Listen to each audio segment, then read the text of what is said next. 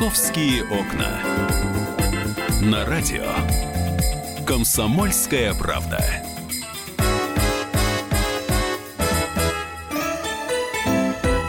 Здравствуйте, друзья. Программа «Московские окна» в прямом эфире на радио «Комсомольская правда». Закончились новогодние праздники, а как они проходили, об этом поговорим. Потому что у нас был человек, который не ел оливье, э, селедку под шубой, никакой майонезной интоксикации у него нету. Вот. Э, и салатной, видимо, тоже. В любом случае, Алиса Титкова у нас в студии на радио «Комсомольская правда». И давайте мы сейчас э, про Новый год-то с вами и поговорим о том, как он прошел.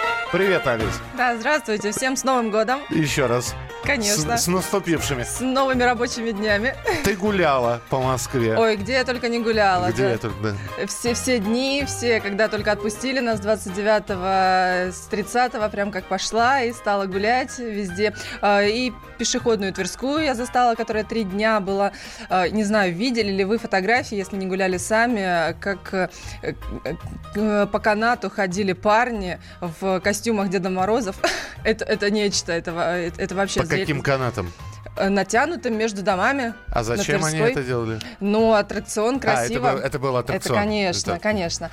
А, очень была красивая Тверская в этом году, как и в прошлом году, она пешеходная. А, попасть а, можно было легко, нельзя было только брать с собой шампанское и всякие разные режущие предметы, а так а, пропускали всех а, очень быстро, никакой толкотни.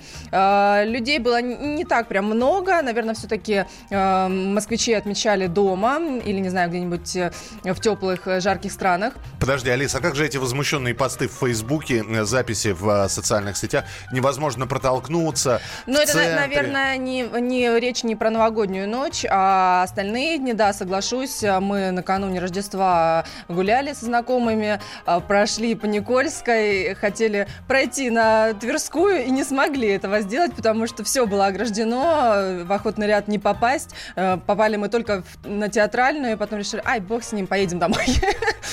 В общем, до Тверской мы не дошли, потому что ну столько ограждений, столько полицейских. А, ну, понятное дело, что безопасность тоже, прежде всего, город у нас большой, иностранцев много, людей много, а, но, да, вот протолкнуться в центре действительно нельзя было. Ну, уже где-нибудь возле Боровицкой, где-нибудь на Лубянке, уже было легко и просто погулять. А уж в Тропарево-то вообще пустота была.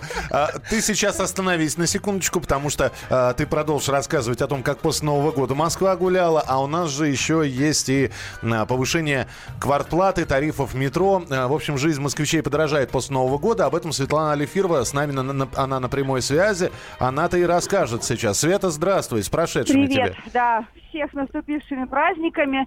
А, ну, все, все отгуляли уже, повеселились. А теперь начинаем подсчитывать свои расходы. Многие потратились на подарки, но теперь еще придется тратиться и на проезд э, по новым тарифам в метро и наземном транспорте, и на квартплату, и еще на некоторые другие расходы, которые с э, Нового года уже повысились. Э, например, на квартплату теперь э, москвичам придется э, тратить больше, примерно на 2%. Ну, где-то эти услуги не сильно подорожали, например, как электричество и социальный найм, они там примерно на 10 копеек поднялись, а что-то выросло чувствительно, например, взнос за капитальный ремонт он вырос с 17 рублей до 18 рублей 19 копеек, то есть больше рубля. А, что касается проезда метро и наземки, то здесь а, цена разовой поездки осталась прежней, 55 рублей – а, но при этом подорожали в зависимости от количества поездок и сроков действия разные билеты в среднем на 5%.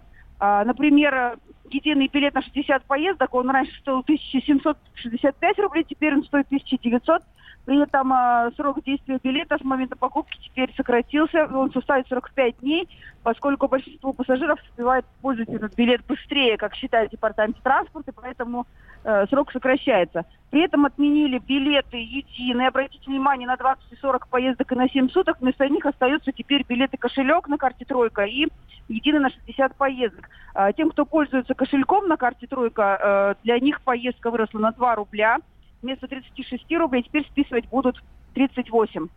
А что касается, угу. да, пригородных электричек, они тоже подорожали, а, в том числе и пригородные автобусы, а, которые ездят по Подмосковью и чуть захватывают Москву. Москву. А, здесь билет в электричках вырос а, на 2 рубля тоже за зону, вместо 34 рублей теперь 36 придется платить. И в автобусах, э, которые ездят по Московской области и захватывают немножко Москву, раньше проезд при наличном расчете стоил 48 рублей, теперь он стоит 53. Ну и кратко еще тех, кто, кто ездит на личном транспорте, на личных машинах, выросли штрафы за неоплату парковки. Штраф вырос с 2,5 тысяч до 5 тысяч рублей. И выросли штрафы вернее, эвакуация подорожала для тех, кто попадает на штрафстоянку. Теперь э, вместо трех 3000 рублей надо будет платить 3200, ну и, соответственно, а, на 20 рублей выросло и хранение машины на штрафстоянке вместо 500 рублей 520. Вот такие основные подорожания с Нового года. А, добавила свою ложечку дегтя в нашу бочечку меда Светлана Алифирова. Спасибо большое. Э, продолжим, Алис, пока мы сейчас будем про переработку елок попробовать, попробуем дозвониться до Павла Клокова. Э, после Нового года что было интересного, где все-таки э, было, были наиболее активные гуляния?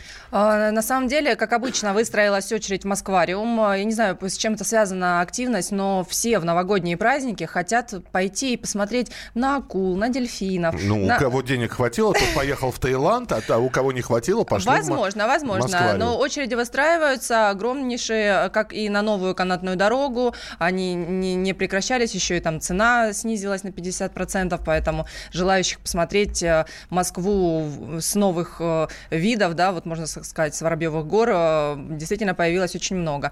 Гулять можно еще, в принципе, до 14 числа работают уже все э, ярмарки, вот э, площадки фестиваля «Путешествие в Рождество», поэтому еще можно продолжить гуляние.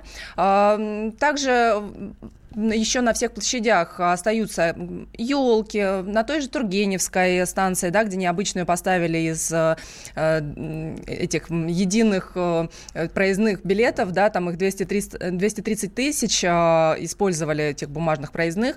Э, кстати, вот э, почему хотят, э, почему-то и отменили на 20-40 поездок единые, потому что все нас хотят перевести на карты тройка, чтобы мы пользовались пластиковыми, а не бумажными э, проездными. А что делать с елкой, если вот она уже стоит, э, свеженькая э, была 9 дней назад, а сейчас уже не первой свежести. Оказывается, елки можно сдавать на переработку. Об этом коротко сейчас Павел Клоков расскажет. Паш, привет. Да, привет. А куда сдавать? На пункты приема, конечно. Это действительно очевидный, очевидный а ты ответ. не знал, да, и в прошлом году так было. Про, где их искать только осталось? Да, дело в том, что с каждым годом их становится все больше и больше. Если в 2016 году был только один пункт приема в Битцевском парке, то в этом году, с сегодняшнего дня, открылось 473 пункта приема. А, адреса можно узнать на сайте правительства Москвы. Это мост.ру и на сайте Департамента природопользования. А, делают это специально для того, чтобы грамотно утилизировать деревья, не бросать их э, там в урну, да, не забивать э, какие-то внутриквартальные дороги. К тому же елка на свалке, она не сможет перегнить, точнее перегнить сможет, но не попадет э, в почву. А вот эту щепу, которую делают э, от собранных елей, будут использовать для удобрения почвы. И плюс э, будут э, в зоопарк отвозить тоже там ну, мелкие кусочки, мелкие стволы. Э, травоядные с большим удовольствием едят елки, копытные стачивают о них зубы. Самый а, главный а... вопрос, Паш, когда елку да. берем, мы просто ее везем, да? Э, не, не надо ее как-то, да, а, знаешь, ну, ствол отдельно, снять... ветки отдельно? Нет, не надо ничего. Самое главное снять игрушки, гирлянды чтобы она была чистая, без ничего, без всяких украшений. И все. И теперь в каждом районе, я уверен, москвичи могут найти близлежащий пункт приема. Принято, это... принято, Паш. Да. Спасибо большое. Спасибо. Павел Клоков, э, журналист московского отдела. Алис, буквально 30 секунд остается. А на старый Новый год-то гуляния будут? Вот ты говоришь, до, 3, до 14 гуля. Ну, пока только ярмарки, а остальные празднества, ну, у нас так Москва большая и красивая, поэтому путешествие Рождество до 14 числа включительно. То есть Я по 13 понял. число мы уже мы, подобьем итоги. Мы с тобой встретимся ровно через неделю, и ты наконец-таки расскажешь, как вообще все это прошло. Алиса Титко была у нас э, в студии, э, журналист э, московского отдела. Оставайтесь с нами, программа «Московские окна» будет продолжена через несколько минут. Это радио «Комсомольская правда». Впереди будет еще несколько московских тем. «Московские окна».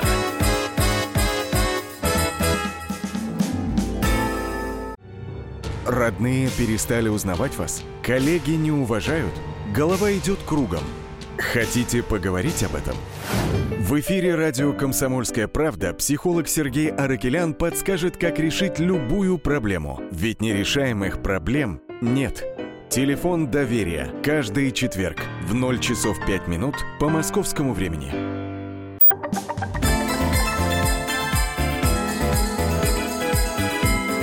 «Московские окна». На радио «Комсомольская правда».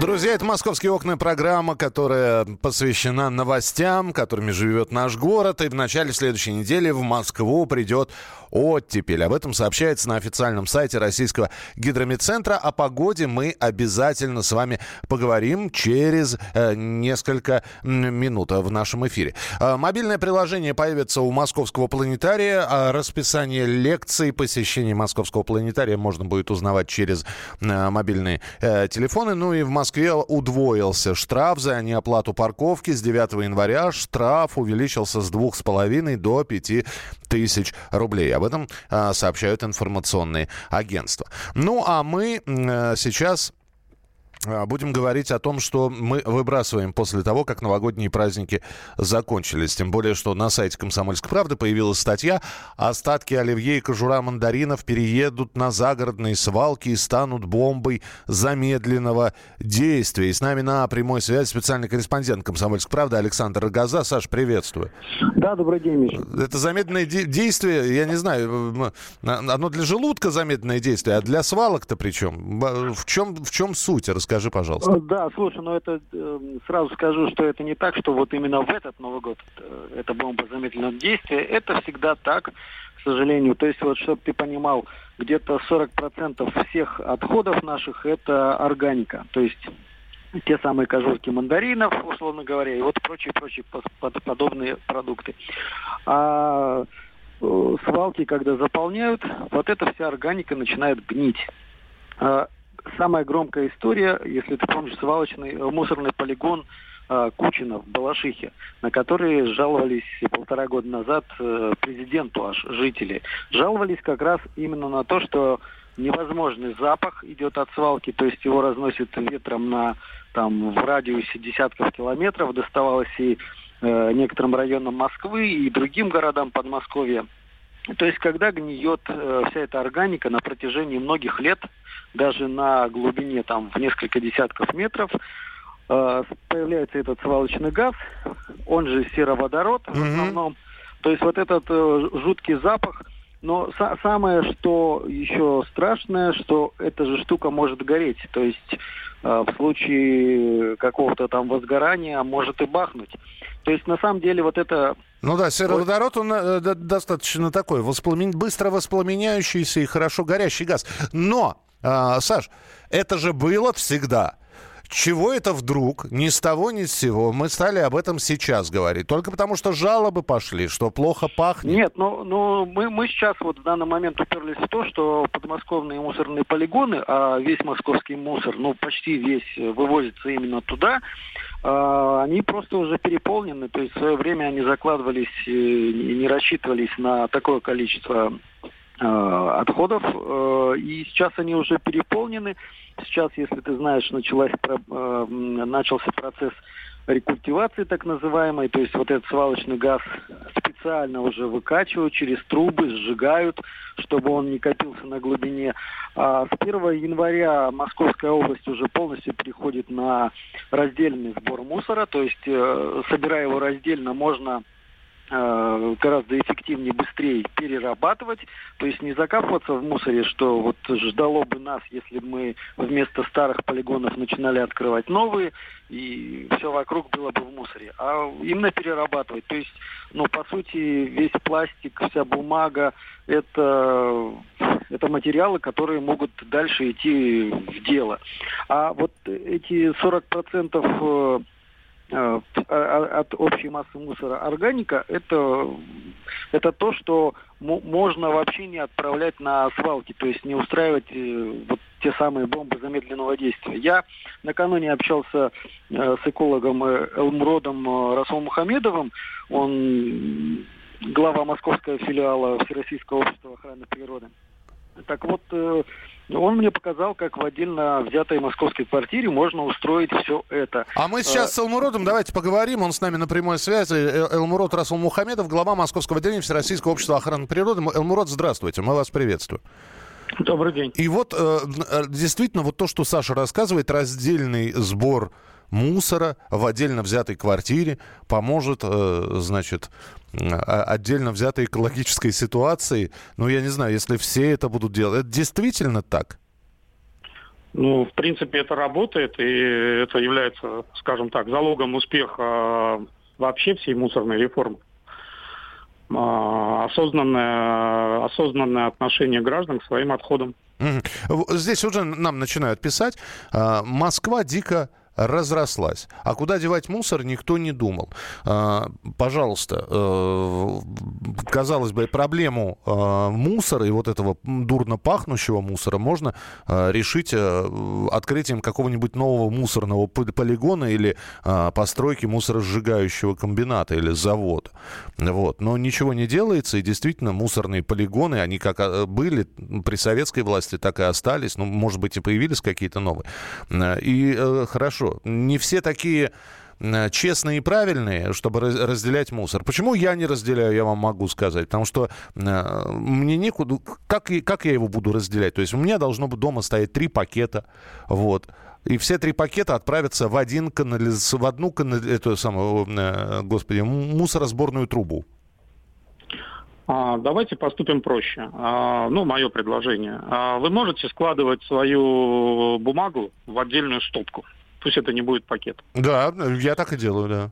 Да, раз вы это делаете, то, соответственно, если ну, вы живете, наверное, в многоквартирном доме, uh-huh. вот, и если в какой-то день можно договориться со всеми жильцами, что все жильцы а, вот эти свои стопки с а, макулатуры а, спустят вниз к подъезду, вот, то наверняка в вашем доме общее количество, там, например, за 2-3 месяца будет накоплено порядка 500 килограмм.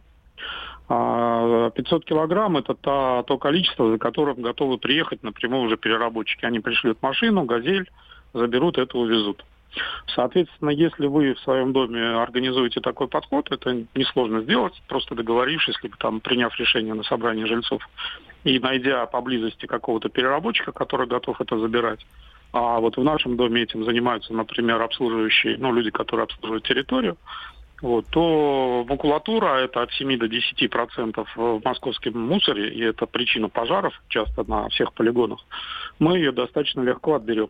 Элмуроз, э, и Саша с нами ведь тоже на прямой связи. Саша, да. Саш, скажи, пожалуйста, вот, э, э вот э, объективно, ты э, с, со сколькими соседями сможешь договориться о, о таком ну, сборе смотри, макулатуры? Смотри, смотри, макулатура это до 10 процентов, да, почти половина всех отходов это все-таки органика, и вот да. Элмурод как раз-таки мне в своем доме показывал, как с, этой, с, этим бороться. И, и даже наоборот, это делает проще вообще твое твое существование. Вот Илмурод, если расскажет, какая нехитрая штука у него да. есть дома. Ну, у меня, у меня стоит обычный измельчитель органических отходов, он устанавливается под раковину.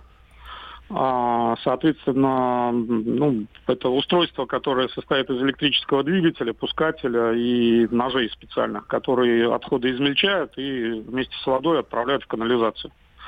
А, ну, то, что я показывал, то, что я применяю у себя уже много лет, ну, в общей сложности больше 20, я первый измельчитель поставил в конце 90-х, а у меня все устроено очень просто. Все, что у меня остается органическое, все, что можно перемолоть, а, я, соответственно, просто спускаю в раковину. Дальше это все вместе с водой попадает в канализацию. Ну, в случае Москвы это попадает на московские очистные сооружения – вот. И за счет того, что это такая живая, скажем так, органика, качество илов на этих сооружениях, оно значительно улучшается. А сколько на стоит такой измельчитель? При, ну, приблизительно. Вы знаете, мои, мой стоит, э, если я правильно помню, 12 тысяч рублей, но мы, э, в принципе, пытались эту всю историю достаточно плотно продвигать для Москвы и для области. Мы провели переговоры, как Всероссийское общество, провели переговоры с производителями именно российскими. Организовать производство можно достаточно быстро, то есть буквально там за 3-4 месяца. А себестоимость э, вот в случае российских двигателей, российских ножей, она будет там в районе 4 тысяч рублей. Ну, продавать, соответственно, можно это там, не знаю, за 5, за 6. Я понял, мы да. Сейчас, угу. Да, мы готовим обращение к правительству Москвы и к области на тему того, чтобы хотя бы раковины в новых домах, вот там, где по реновации это устанавливается, ну, где уже оснащенные квартиры, скажем так, оборудованы, чтобы раковины хотя бы содержали большую дыру, приспособленную для установки такого измельчителя, чтобы mm-hmm. те, кто желает установить измельчитель. Э, могли это установить очень просто. То есть, так, если вам не надо менять раковину, то это простое решение. Вы просто под раковину вешаете это устройство. Тогда, Илмурод, вот. посмотрим. в идеале, да. если Москва просубсидирует установку таких э, устройств хотя бы в районах реновации, это вообще было бы здорово. Мы бы сразу миллионы тонн отходов э, направили бы в, нужном, в нужное направление. То есть вернули бы в природу в виде переработанных органических илов. Спасибо большое, что были у нас в эфире. Элмурод Расул Мухамедов, глава Московского отделения Всероссийского общества охраны природы. И Александр Рогоза был с нами в студии. Саша, а Саша, а ты вот после того, как с Элмуродом пообщался, очень коротко, буквально на 5 секунд, э, стал раздельно мусор э, сортировать? Ну, я теперь мечтаю поставить себе такой измельчитель и меньше выносить просто мусор только в два раза. Поставишь, расскажи обязательно. Московские окна.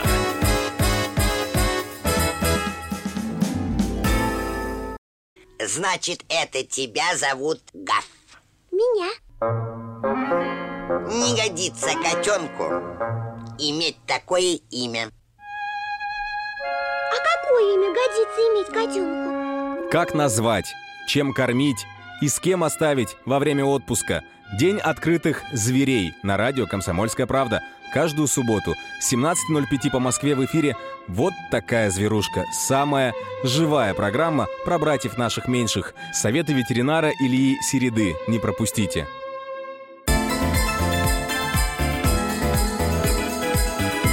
«Московские окна». На радио «Комсомольская правда».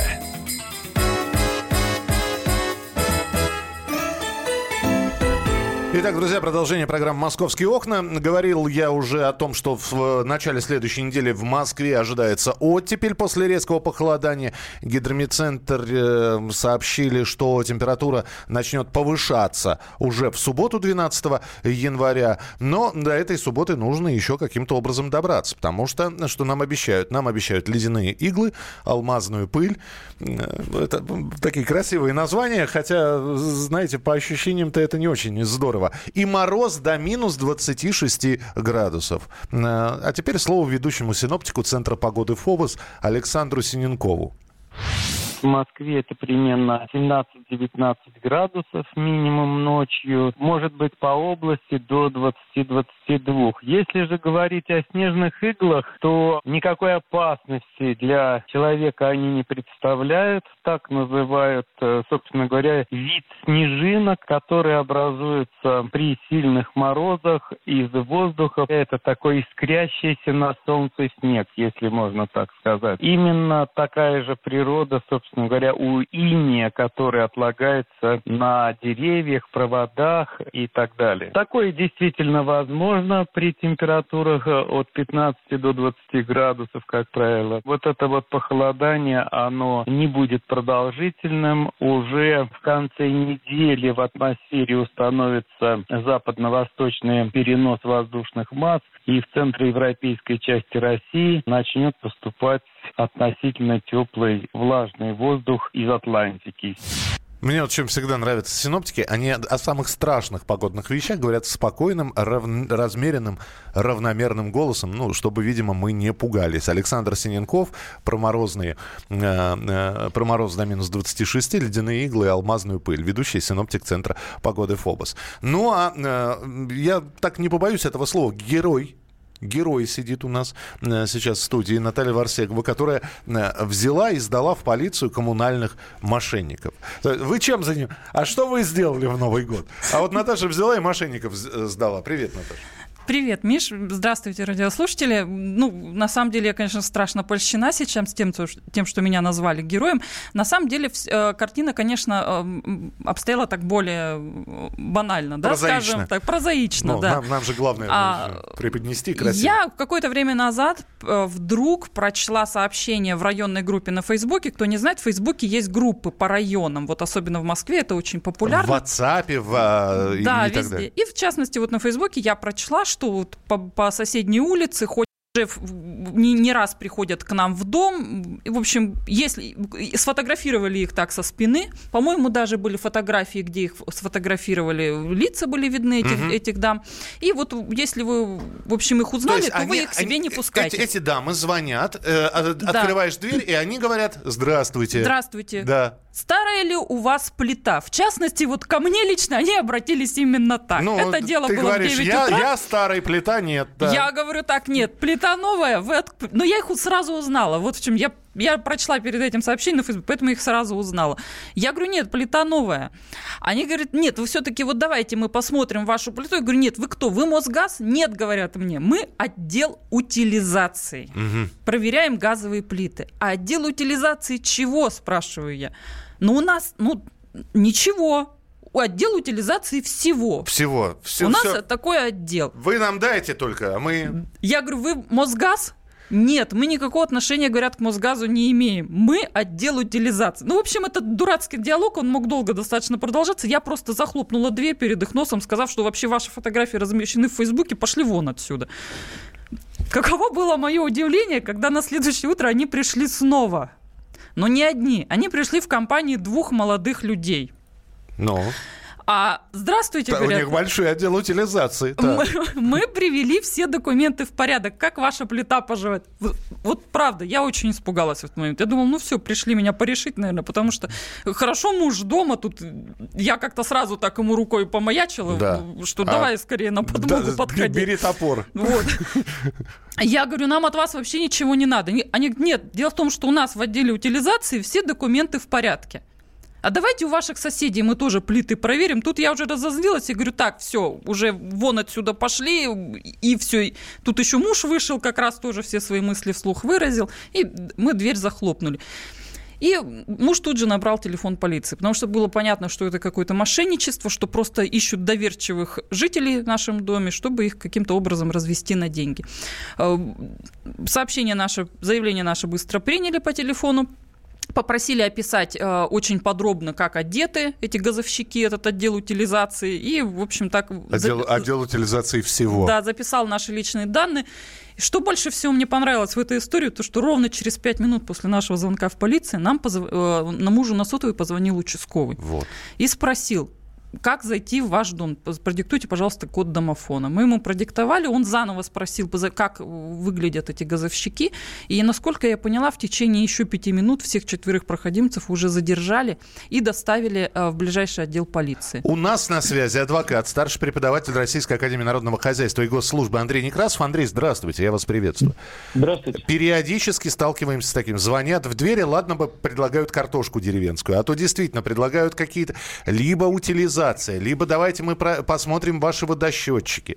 Э, здесь у меня попросили показ- предъявить пенсионное удостоверение, дескать, они хотят его... Пом- как бороться с этими мошенниками? Хорошо, вот у Натальи довольно все быстро. Э, Наталья, Наталья Варсегова, которая сидит в студии, у нее довольно быстро участковый среагировал. А самое главное, вот хочу у вас спросить, как у, адвоката, привлечь действительно э, реально этих людей к ответственности возможно или нет? Ну, в общем и целом нет. К сожалению, эм, можно говорить о том, что есть намерение совершить э, мошенничество, но доказать, что эм, эти граждане действительно не смогут оказать никакой услуги за ваши деньги, либо окажут какую-то иную, обманув вас, э, очень сложно. И, как часто бывает, не только с такими э, господами, Конечно, правоохранительные органы реагируют как следует, то есть возбуждают уголовное дело, когда есть много потерпевших, реальных потерпевших, которых действительно ввели в заблуждение и взяли с них деньги. А здесь, ну что ж, да, конечно, вызывайте полицию, э, дежурные сотрудники приедут и просто выпроводят таких граждан. Но, строго говоря, э, самим нахождением в местах общего пользования э, многоквартирных домов. Ну, разве что нарушаются такие э, общие жилищные права граждан. А что касается каких-то Мошеннических нарушений. действий. Да, да. Вы знаете, Ну, мож- а можно я буквально уточняющий вопрос задам? Вот в данном случае речь шла о замене газовых плит. Насколько мы понимаем, и по законодательству, и по всем нашим коммунальным нормам э, менять газовые плиты могут только сотрудники Мосгаза. В данном случае... Да, но в данном случае нам конкретно представляется мы отдел утилизации, который к Мосгазу никакого отношения не имеет. Вот здесь можно их как-то за это наказать или нет? Дело в том, что ну, у нас у всех сейчас на слуху трагедия в Магнитогорске, и на самом деле вот ситуация это очень опасная. Пусти я сейчас таких безалаберных э, дельцов к себе в квартиру менять плиту, непонятно, чем это закончится. Ну, безусловно, это, так сказать, отягчает э, всю эту ситуацию. И, разумеется, если уж вы пойдете официальным путем, то необходимо писать соответствующее заявление в полицию и указывать там и эти тоже моменты. Ну, что касается в целом вот потребительского рынка, то, как мы все знаем, это Роспотребнадзор, обман потребителей и прочее, и прочее. А, Что касается мошенничества, повторюсь, довольно трудно это доказать. И эти уголовные дела возбуждаются не так легко. То есть сотрудники э, полиции, ну, соответственно, следователи очень неохотно возбуждают такие дела, если действительно не получится их доказать. Э, Экономические так называемые висяки, они, конечно, тоже никому не нужны. Поэтому, ну вот припугнуть э, возможно, выпроводить тоже. А э, дальнейшее какое-то развитие событий, особенно когда и если еще нет экономического ущерба. То есть э, вы не потратили никаких денег. Я не говорю о жертвах, там, не дай бог. Я просто говорю о том, что... То есть сработали на, преду- сработали на предупреждение, и да, мошеннических действий нет, а были Их только на- просто- намерения, да. Возможно, возможно, они были, а может быть, и таких случаев очень много, когда вот такие господа в голубом глазу затем и в правоохранительных органах заявляют, вы знаете, а тут вот наоборот, мы потерпевшая сторона, потому что мы э, пытаемся добросовестно заниматься предпринимательской деятельностью, мы предлагаем свою услугу, Да. мы никого не обманываем, а нас взяли, вот, так сказать, и- Неправильно и поняли, да. привезли, Мгм. да, и привезли в отдел. Ну, так что Понятно, да. Андрей, спасибо большое. Андрей Некрасов, адвокат, старший преподаватель Российской Академии Народного Хозяйства и Госслужбы. Наташа, буквально вчера столкнулся. Ну, во-первых, э, действительно, надо предупредить всех. Мошенников огромное количество. Трижды перезвоните, когда вам что-то приносят, предлагают. Э, утилизация, не утилизация, замена, не замена. Вчера звонок мне на мобильный телефон. Здравствуйте, Михаил Михайлович. Я говорю, да. Э, Извините, а вы э, платеж только что не делали на, с вашей карты? на- а, это, это Сбербанк. Платеж не делали с вашей карты на 9600 рублей? Я говорю, нет, не делал. Да? Какие бдительные. Через Яндекс точно не делали? Я говорю, нет, не делал. А э, смс-сообщение о том, что платеж совершен, вам не поступало? Я говорю, нет, не поступало. А номер карты, я говорю, ребят, вы бы хоть спросили, у меня вообще э, банка- банковская карточка Сбербанка Сбербанка есть или нет, да? Повесили тут же трубку. Трижды перестрахуйтесь. А, и все-таки, вот ты про судьбу-то этих не стала ничего выяснять. То есть Дело в том, сдала? что мы перезвонили потом уже позже участковому. Ну, нам самим было интересно, чем это дело закончится. Он сказал нам так, что когда мы их в подъезде задержали, у них не оказалось при себе вообще никаких документов. То есть вообще ничего. Для... И мы поэтому доставили их в отдел полиции, а там уже передали следователю.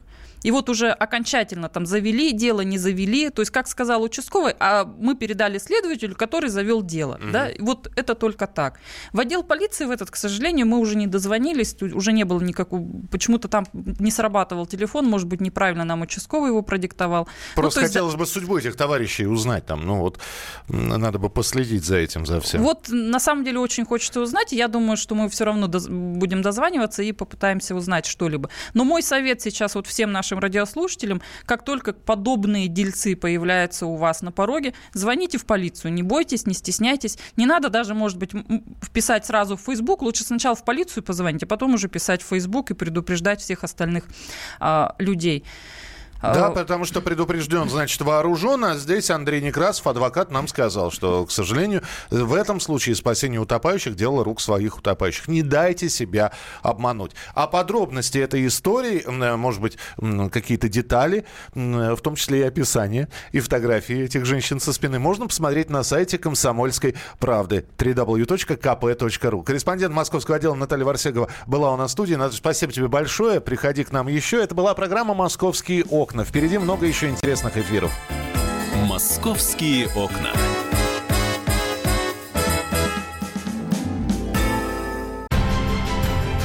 Будьте всегда в курсе событий.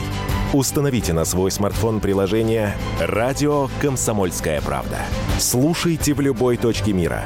Актуальные новости, эксклюзивные интервью, профессиональные комментарии. Доступны версии для iOS и Android. Радио «Комсомольская правда». В вашем мобильном.